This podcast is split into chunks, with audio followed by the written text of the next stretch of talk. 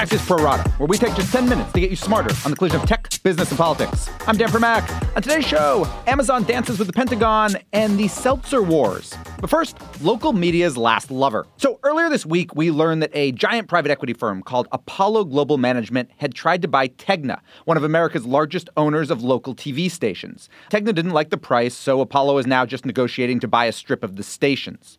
Why it matters is that almost no other private equity firm has interest in these sorts of assets, believing they've already been disrupted by streaming services and online news. But Apollo doesn't just want TV stations from Tegna. It also recently agreed to buy a portfolio of them from Cox and another from Northwest Broadcasting Group. And it bid to buy some from Nexstar, but lost out to Tegna, which means it might still get some of what it wants. Now, in part, Apollo is just clipping coupons here, given everyone else's lack of interest, but it's also arguing that the death of local media and of local TV in particular has been greatly exaggerated.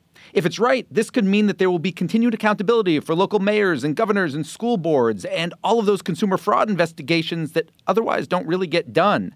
It also means Apollo would become one of America's most influential news companies, even if most Americans don't know its name. If Apollo's wrong, well, then everyone else will be right. In 15 seconds, we'll go deeper with Axios media reporter Sara Fischer. But first, this. Axios chief technology correspondent Ina Fried shares breaking news and analysis on the most consequential companies and players in tech, from the Valley to DC. Subscribe to get smarter faster at signup.axios.com. And now, back to the Pro Rata podcast. We're joined now by Axios media reporter Sara Fischer. So, Sara, Apollo wants all of these stations, and no one else seems to why would Apollo want what everyone seems to think is a dying business? Well, for one, I think that other broadcasters are thinking about consolidating. So even if a lot of private equity isn't coming in, we do know that other broadcasters are playing local broadcast hot potato right now. But it is unusual that a private equity firm is going to come in, swoop up these assets, and think they can spin something out positively. I guess the you know more bullish take would be this: local broadcast is still the number one way that people get news in America. Okay, let's stop on that for a minute. Really? Yep. And, and, by the way, and I say really because I, I was at my mother's house recently, and then her and her husband they watched like three straight episodes, like the five and the five thirty and the six, and I was just flabbergasted by it. But this is a thing, really, that I'm just unaware of. Yeah, it's a thing. I mean, I think that especially when you have a lot of reporters coming from the coasts where we have access to really high speed internet, we think about the way that we get news and information very differently than people in rural parts of the country. Those people are very heavily reliant on local broadcasts, and if you take a look at all TV, it's also usually the most trusted form of television, more than national cable, etc. So for one, there's a sense of authority there and there is a sense of reach. And then the other thing I'd say is this at the end of the day, that spectrum is still kind of valuable. And so you have a commodity that is limited, and that's why it's going to be tossed around like hot potato. And to get into the weeds here, I, spoke to somebody kind of uh, familiar with Apollo's thinking on this, and, and they basically argued look, the, the numbers are still really good. You know, the retransmission fees last year went up, not down. Yeah, I mean, the numbers are still pretty good. I think that the end of the day, though, what is nervous for makes a lot of people nervous is the advertising business is just not very good. And that's because in local markets, if you are a local mom and pop retailer, maybe even an auto business that traditionally spent on local TV, you now find it way more efficient to just buy those ads on Google and Facebook.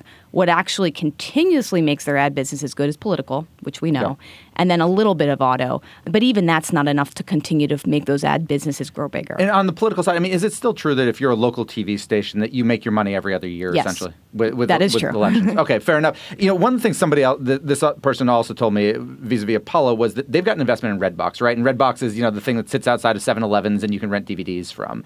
And that there was this perception that Redbox was a terrible deal for them and that it was going the way of Blockbuster, but apparently is still doing really well and speaks to this that for all the talk we talk about streaming and unbundling and cord cutting the quote older technologies still have a lot of runway in them. Oh yeah, the death of TV is greatly exaggerated and the cord cutting narrative is greatly exaggerated for a few reasons. One, okay, yeah, people might cut their cable subscription. A lot of them are running to skinny bundles or they're buying bunny ears and they're still watching traditional TV through over the air connections. And so people do watch a lot of linear stuff. Why do they do that? Uh, quite frankly, sports and news are things you still want to consume live and we don't have really strong streaming alternatives to, for sports and news right now now. So I think that there's still a market for local TV. The question is, what does Apollo think it's going to do if it's buying up all these assets, you know, from Cox, potentially Tegna, if Tegna plays yep. ball? What are they going to do that's going to make them more efficient? We don't know that yet.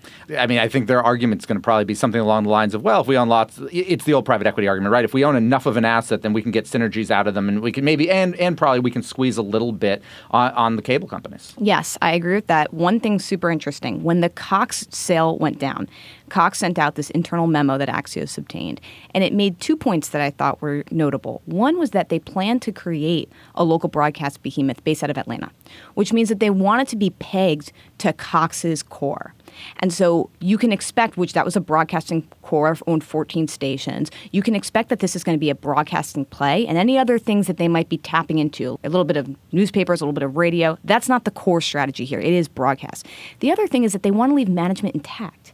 And that's something that they've talked about when there were reports coming out that they were going after Nexstar, a little bit of that with Tegna, definitely with Cox. They operationally don't want to be involved in day to day. You know, if you're a news, a local news consumer, part of you probably thinks, oh God, big New York private equity firms buying it, that's going to be bad for me as a consumer because they're probably going to cut costs.